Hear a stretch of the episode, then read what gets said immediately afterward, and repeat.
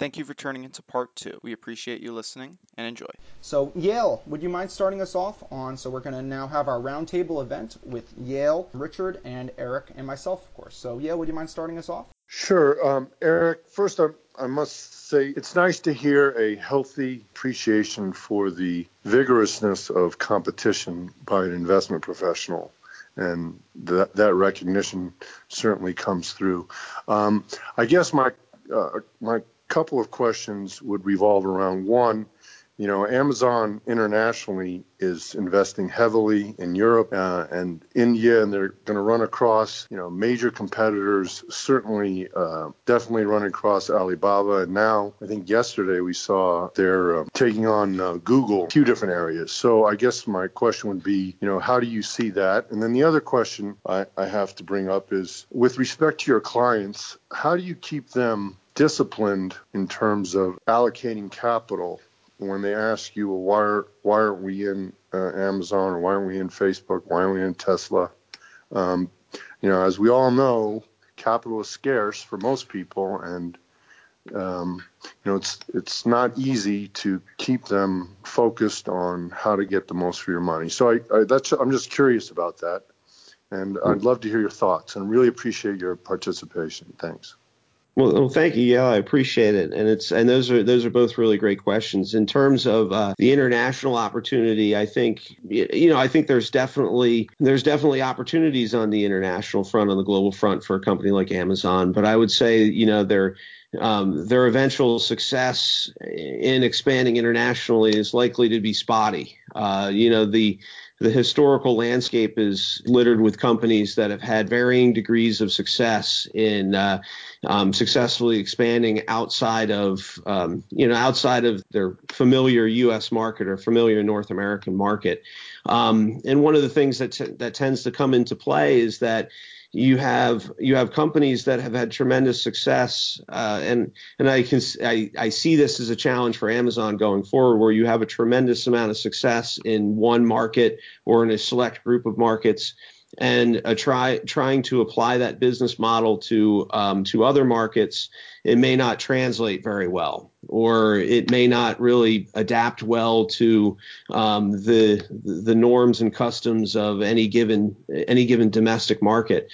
Um, so you know the the transferability that is something that can be fraught with challenges, and certainly there are companies that have had tremendous success with it. Thinking of you know McDonald's, for example, that has um, made a tr- tremendous success of expanding globally, um, but it is one that is you know uh, marked with its fits and starts um, and varying degrees of success and and circling back and transforming along the way to make it work in each individual market. So I, I think the opportunity is there, um, but it's one that is you know going to be bound with some challenges uh, going forward. The the other factor that can come into play, particularly with a company like Amazon, the one thing that can definitely be an issue in certain markets is the the the interest of certain sovereigns to try to protect the the the competitive um, abilities of their own domestic companies um, can also be a factor as well. You know, making making life difficult for the outsider to come into the new market and compete. Um, that can be a challenge a, as well, and something I suspect that that Amazon will encounter in some of these markets as they try to continue to expand uh, going forward. So, um, and in terms of uh, you know the client perspective, uh, another, another great question you know, one of the things that I've always found in dealing with clients over time is, you know, the communication is so important in terms of the philosophy to understand, you know, here, there's a process that we're following in terms of, of valuing stocks and identifying the types of stocks that we want to own. Um, and there will be points when that philosophy is, is in favor and there will be points when that philosophy is out of favor. And there will be points where there are securities that uh, may not fit into the process that we're following that are doing fantastically well. Um, and maybe it's worth evaluating those types of holdings to see if they, you know, they have a part um, in, you know, recognizing that markets change over time and the need to evolve um, over time within that discipline framework um, is something that's a recognition. Um, but at the end of the day, the question comes into play is, you know, okay, maybe something is experiencing fantastic returns like a Tesla um, or, or a Bitcoin for that matter. Um, but what is the sustainability of those returns over time? And what is the likelihood of the continuation of even further returns? Um, above and beyond what's already been realized to that point? I uh, have never been an Amazon fan up until I uh, started studying it uh, to prepare for this podcast. Uh, you've got it all wrong, I think, all of you on Amazon. First, it's uh, not in several businesses and all sorts of businesses globally. Amazon has one product. They're a customer fulfillment service, and they do it excellently, and they do it across all aspects of customer fulfillment by, from identifying the product that the customers want so that they put the merchant, the, the product and the customer in contact with each other with the right price point, with the right delivery system, with the right scaling of it globally, with the ability to, to create the confidence of that middleman uh, so that the transaction can take place, etc. Fulfillment is what they do, and it's a common thread throughout everything they're doing. Uh, next, uh, valuations. I think you've again made the, the classic mistake that uh, Wall Street makes, and you've gone immediately to the uh, the multiple, the price earnings multiple as a valuation metric. That's that's that's just not right. The proper valuation metric is the one that actually works. Any valuation metric is just a model. We'll touch more on this in the uh, macro discussion. But the bottom line is, if you calculate price, if you plot price ratio against actual share price, and, and you use that ratio as a price predictor at any given time. So here's what the earnings are. This is what the predicted price is on a historical uh, ratio, either within the company or with competitors. It doesn't fit. There's no correlation with Amazon. So it's not a valid valuation metric. Now, on the other hand, if you take price to operating cash flow, it's an excellent correlation for the last 10 years, it's been, I'm going to call it almost an overlay, even with the, the rapid growth and the, uh, the noise within the trading, within that pullbacks and surges. Operating cash flow does predict price at any given time very well, and, and for the period going forward. The 2017 is the first time, almost in the company's history, that price has gotten ahead of operating cash flow ratios. Uh, but we're just now in the Christmas season where there's going to be a huge chunk of cash flow coming forward that they uh, that Amazon has invested in. So just on those two factors alone, it turns out, in fact, that on a price operating cash flow uh, ratio at 28 to 1, which is their historic number that correlates well, the uh, predicted price for Amazon right now should be $1,050. That's close enough to my uh, to the 1100 it's trading at to, to be a keeper to me. I'd love to respond to that. I would say, first of all, I would say that in any valuation analysis, typically are going to use all kinds of metrics. But if we if we just focus on one, which I, I think you usually you you want to focus on uh, cash flow, operating cash flow, EBITDA, EBIT, EBITDA, EV to EBITDA, any of those those metrics by any historical ratio analysis Amazon's valuation is, if it's not at the top of the spectrum in terms of the multiples that people have paid historically, it's as close as anything has ever been, other than maybe the internet bubble. And so, from a from a sustainability standpoint and the ability to grow standpoint and the ability to grow cash flow standpoint, those multiples are way too high from a risk reward standpoint. And that's that would be my answer. No, R- Richard, I think you make you raise a lot of great points in terms of, and one of the things that I, you know, I've I've spent time with over the years is trying to understand the you know the valuation model for for Amazon. I think you're absolutely right. It's an operating cash flow story, uh, not an earnings story. Um, and I think just building on the on the counterpoint that Yale made, you're you're right. The correlation is there. Um, the question the, the question that I have going forward is the sustainability of that question. You know, at what price going forward? You know, because uh, being at the high end of those those historical metrics, is that something that they'll be able to maintain over time? Um, and that and that is the primary question that I have for their valuation going forward. But you make you you raise a number of great counterpoints. Yeah, as far as the the multiple on operating cash flow being too great uh, to, for to keep up to be reasonable, in 2002, when Amazon was trading for less than $25 a share, the price per operating cash flow was 28 to 1, the ratio. That's the same as it is today. And it's the same as it's been year after year after year. The, the, the fundamental value of a company is what a willing buyer and a willing seller are willing to make a meeting of the minds do a transaction at. They have demonstrated for the past 15 years that at a ratio of 28 to 1 price to operating cash flow, that is the valuation of Amazon. And the fact that it has been so consistent over so long a time, even through such soaring times as the past couple of years, proves it's a valid valuation and, and the only one that's important. Let me say I'm a valuation guy, and I don't look for how a company fits or fails to fit a model. I look for the financial metrics that actually fit and correlate to the company's price performance. And that is, in fact, what the valuation of that particular company is based on and should be used. And in Amazon's case, it's a 28 to 1 price to operating cash flow ratio. I do want to ask you a question on this, Richard. Are you concerned at all that so many people do pay attention to the PE and the earnings ex- estimates and the EPS that a miss and a, a, lack of continuing support from Wall Street would put that uh, that that metric at risk due to the occasional fickle nature of uh, markets. Not at all, Russell. In fact, that's a very important point that a value investor must always keep in mind. Price, market price, and value are two different things. The break in correlation between price and value is what creates bubbles and windows of opportunity as bargains. When, as you described, a myopic analyst, analyst looks at PE ratio where it's a, not a valid valuation and and comes to an improper conclusion, therefore, and sends a stock price tumbling briefly. That's price that's tumbled, not value. That's a buying opportunity. Very lively and interesting discussion.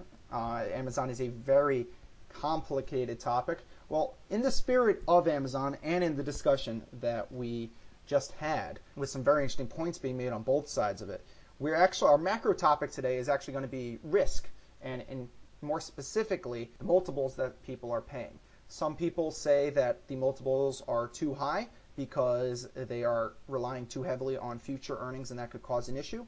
Uh, this isn't just on companies like Amazon. Tesla has been hit with a lot of these accusations. And next episode, we will be interviewing somebody about Tesla. Very excited about that. So Eric, could you please start us off on this? Right. I think one of the biggest challenges that we're seeing from a macroeconomic perspective going into the next year is, uh, you know, we've had uh, one of the longest sustained economic expansions. All, uh, you know, although it's been a sluggish economic expansion, it's been one of the longest in history. And a big driver of that has been, uh, you know, the monetary policy environment, uh, where we've had uh, extraordinarily accommodative stimulus programs from global central banks um, that have existed throughout the post-crisis period going back to 2009. One of the things that's going to be taking place in 2018 is that that, steady tailwind that has been behind the global economy for so many years, that the winds are going to be dying down in 2018, where um, you know the Federal Reserve has already raised interest rates four times, set to raise interest rates again here in December, potentially three more times in 2018, while increasing the amount that they're shrinking their balance sheet. Um, the People's Bank of China has been you know, in, increasing their regulatory um, crackdown is a bit of a strong word, but um, on some of the things that have been going on in their shadow banking system, the European Central Bank is going to be uh, cutting their their stimulus program in half. So what we're going to see in 2018 is an economy. Uh, you know, what does it really look like when when when the tide waters start to to go back out? Again, I think you make a disconnect. Markets are responding, the, the change in the nature of markets is responding to the change in the nature of commerce and industry. Wall Street looks at things from what's happened in cycles. The markets have never had such a continuous long term expansion. That, that's not how actual economies and businesses work. We look at are we still finding more innovative ways to squeeze greater efficiency out of, to create a new product that stimulates demand, to create entire new technologies? These are what stimulate and drive growing and advancing markets. These are still occurring, and they're occurring faster than ever and at a faster and faster pace. That's why we're having a long, sustained economic growth. Monetary policy, monetary policy is mo- money supply, and that will affect interest rates, which can be a constraint on growth and a stimulus to inflation. So that it is important from that standpoint, but fundamental growth of value in a market has nothing to do with monetary supply other than those side issue uh, tailwinds and headwinds of inflation and and uh, and tight money. Certainly, corrections are healthy, and I, I wish we'd have one. Uh, but uh, that's just a technical standpoint. That's not really a fundamental of a market value driver. No, I actually agree with you on that point. I don't think that it's something, you know, mon- the the the, sh- the, shifts in monetary stimulus may not necessarily be things uh, be forces that undermine economic growth or or that continued innovation going forward. I think the I think the greater pressures could come into play in terms of you know the the impact on on valuation and certainly the, the the monetary forces over the past decade have had an inflating effect on asset prices. Um, the question becomes is as that support goes away, you know, will will asset prices be able to maintain the the the inflating effect that they've received up to this point? But just as we saw with the bursting of the technology bubble back in 2000 to 2002, you know, the underlying economy can move along fairly well, and those innovations can continue to happen even if uh, even if stock prices are going through a valuation adjustment as those underlying forces change. So I, I agree with your point, Richard, in terms of the ability to continue to grow and innovate. The bigger challenge may come into play in terms of the ability of valuations to sustain themselves at at, at a higher than average level that they exist at today. I actually happen to agree with both Richard and Eric. Uh, I think you both bring up excellent points, and I think it is in. You mentioned Richard about a correction, and I, I personally think that we are long overdue for one. And I think that in terms of uh, monetary policy, one of the, the important things about it is uh, for lack of a better word, and this this is an exaggeration, but the the risk-free return. I mean, bonds are not risk-free by any means, but they are substantially more risk-free than equities. Uh, and I think it should it will be very interesting to see as interest rates go up, and you can get a better return on a less risky asset, um, debt. And I think that it will be very interesting to see whether or not these multiples hold up as you can get back up to five. Uh, and I'm not saying this is going to happen next year, but five, 5.5, 6 percent uh, interest rate on bonds. And, and, as I said, I want to clarify, I'm not saying this will happen next year in terms of interest rates, but I think it'll be interesting. I think you've made a good point there that available money supply, as as I touched on and as you emphasized, can put the brakes on uh, on an evolving economy and does certainly affect the multiples. From that standpoint, yes, there is a uh, an intermediation to to market values. Uh, but fundamentally, transformative technologies are going have been and are going to dictate the market value growth over the next decade at least. Uh, robotics are going to become a huge transformation to our entire paradigm since the Industrial Revolution and capitalist system. Accretive manufacturing, better known as 3D printing, is going to completely disrupt our traditional post-industrial revolution model of supply chains to manufacturing to distribution to retailing. We're, we're standing over the next decade with existing technologies that are com- completely transform the way we do business and the way we function as societies. These are going to create both threats and opportunities in the market, and all of them are going to in some total drive market values much higher than they are today. Just building on the point that Richard made there, I think one of the biggest misperceptions that exists uh, uh, out in the marketplace today is is the potential for some some major you know major crash that's going to uh, you know take take the market down and uh, a revisiting of something that we saw during the financial crisis. And I don't see a scenario like that playing out at all. I think you know uh, uh to the point that that Russell made and, and that that Richard added to a, valuation adjustment and something that could uh, you know even result in a in a bear market um, it, it, wouldn't be a surprising outcome. I'm not saying necessarily saying that's going to be the outcome. Uh, wouldn't be a surprising outcome but I think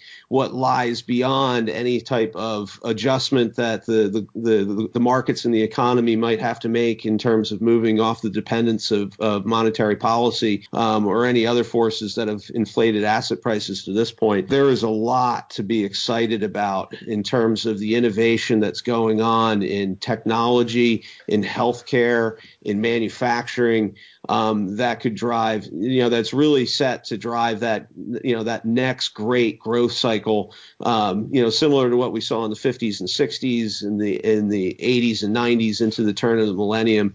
I, I really, I really agree with Richard in the point that we are on the brink of of some very, you know, that next big transformative wave that could, uh, uh, you know, support asset prices well into the future after any any short term and intermediate term volatility. I just want to offer this up. I agree that, look, technology historically has always had an impact on all kinds of businesses and the way they change. But, you know, in 2000, you had a situation where companies like Cisco were, were valued at billions and billions of dollars, Microsoft, et cetera. And for 15 years, their stocks did nothing because the, the, the market value of the companies were way in excess of the cash that they could generate or their earnings power. And so the risk, when we talk about risk, a big risk for investors is always paying way too much for a business. Because ultimately, by doing so, you, you you're hurting yourself or you're hurting the person who owns that security. So from my standpoint, yes, we're we're in an interesting time, but let's not forget what you pay for that security is also important. With that said, uh, I'd like to thank all of our contributors, and we're going to move into the breakdown, which is where we're each going to say one quick thing that we're looking forward to in this coming week or that we are focusing on. And I'd like to start off with our, our guest, uh, Eric. What are you looking forward to in this coming week? Well, I think we're entering into that time of year where uh, we see the rise in asset prices going, or the rise in stock prices going into the end of the year. We're seeing what could be the early signs of a potential uh, rotation um, out of momentum into into value. And one of the things I'm looking forward to in the coming week is um, to see whether that trend sustains itself or if that was just a you know a blip on the radar screen and what's been a, a fairly strong run for momentum. Also looking forward to see how how this uh, this you know the, the tax legislation continues to proceed in Washington. That should be uh, interesting developments as we move towards the end of the year. So thanks, Russell. I'm looking at uh, a specific company with respect to earnings to see how they perform. Also, um, as Eric mentioned, to see how the tax reconciliation plays out. And um, you would have to be on a in a different planet not to be looking to see what's going on with Bitcoin as um, daily. That's an intriguing situation. You're going to have futures that are going to become available on Sunday, and then the following Sunday with the CME. So you know the financial markets are always interesting uh, keep your eyes open. Thank you, Yale and Eric. What I'm looking for is actually a bit of an old play, something people had talked about a while ago uh, lithium. There's been a lot of movement recently in China buying up lithium deposits. Uh, but one country that has a decent amount of deposits that is not under China's control is Australia. Uh, that's actually where I'm based, and I'm actually uh, taking a long look at Australia's lithium deposits to see if there's any potential action for that. Looking forward uh, in the short term, this coming week, I uh, expect retail numbers will continue to dominate the news throughout the holiday season, uh, as they always do at this time of year. Uh, going into next year, I see a, a correction probably and hopefully coming. I would think in in February, after a little holiday season carry through in January, uh, the the professional traders, the uh, the hedge funds and whatnot will consolidate their position uh, and put themselves in a position to have another good year. Ta- tax uh, change uh, policies uh, will be the largest driver of the markets this coming year and should easily propel them up another 15 to 20 percent in 2018. Thank you, everybody, for the breakdown and what you're looking forward to. Very interesting. We actually, as many of our longtime listeners know, Richard actually gives us an options breakdown for the company that we were interviewing, and we're actually going to start that as its own segment now. So, Richard's option corner will be what we're calling it, and Richard, please take us away. Well, thanks, Russell. My eye on options this week was challenging. Amazon at $1,200 a share makes it a uh, unaffordable option unless you're a financial investment house. So I tried to find another way to offer an idea, and what I came up with is sort of a proxy play uh, for Amazon, one of their uh, key, a segment of their key suppliers uh, packaging. Most of everything Amazon does goes out their door in a package. One of those uh, companies is International Paper that supplies the boxing. And so I've looked at that, the uh, fair value of International Paper based on their dividend yield, which does show a good correlation to price over time because they're a cash cow. Fair value is $63.33. Current market price of the shares is $56.80. So it's, cha- it's trading at a fundamental uh, discount to value. Uh, I suggest as an idea that buyers consider the 42 day law uh, puts, writing cash covered puts for the January 19th, 2018, $55 strike at 78 cent premium. This gives you a 1.44% absolute return on your investment. You're covering cash, which is a 12.5% annualized yield rate. Thank you for listening. I would like to thank Eric and Yale and Richard. Yale and Richard are our constant contributors that are on, and I would definitely like to thank Eric for being the first outside contributor to come on the show. Eric, would you just mind taking one second to tell us? I believe you have a marketplace account of Seeking Alpha, so could you please quickly tell us about that? And it will be linked on our post. Oh, well, thank you, Russell, and, and thank you, Russell, Richard, and Yale, for having me on uh, today for the podcast. I really, really enjoyed uh, being on today. And uh, yes, I have a marketplace service on uh, Seeking Alpha. It's called The Universal. And the goal of the Universal is to uh, focus on asset allocation strategies, broadly diversified investment portfolios that are designed to to generate consistent market perform or consistent portfolio performance in all market environments. Excellent. Thank you. Thank you for listening to our show, Chasing the Elephant, and Thank you for tuning into the disclaimer. Thank you for tuning into the disclaimer. Investing money in capital markets involves risk and could result in losing money. While the people on this podcast express their own opinions, only you can determine if a specific investment is right for your portfolio. You should always do your own research before buying or selling any investment. Remember, past performance is no guarantee of future results. Future results are likely to be different from past performance. All equity portfolios involve risk and may lose money. One should research any investment and make sure it is suitable with your objectives, risk tolerance, risk profile, liquidity concerns, tax situation, and anything else pertinent to your financial situation. Also, attaining or holding the CFA credential in no way suggests performance will be superior than a market index or market return. While this podcast is exclusive to Seeking Alpha, we are no, in no way direct employees of Seeking Alpha, and we are not directly endorsed by Seeking Alpha. Thank you.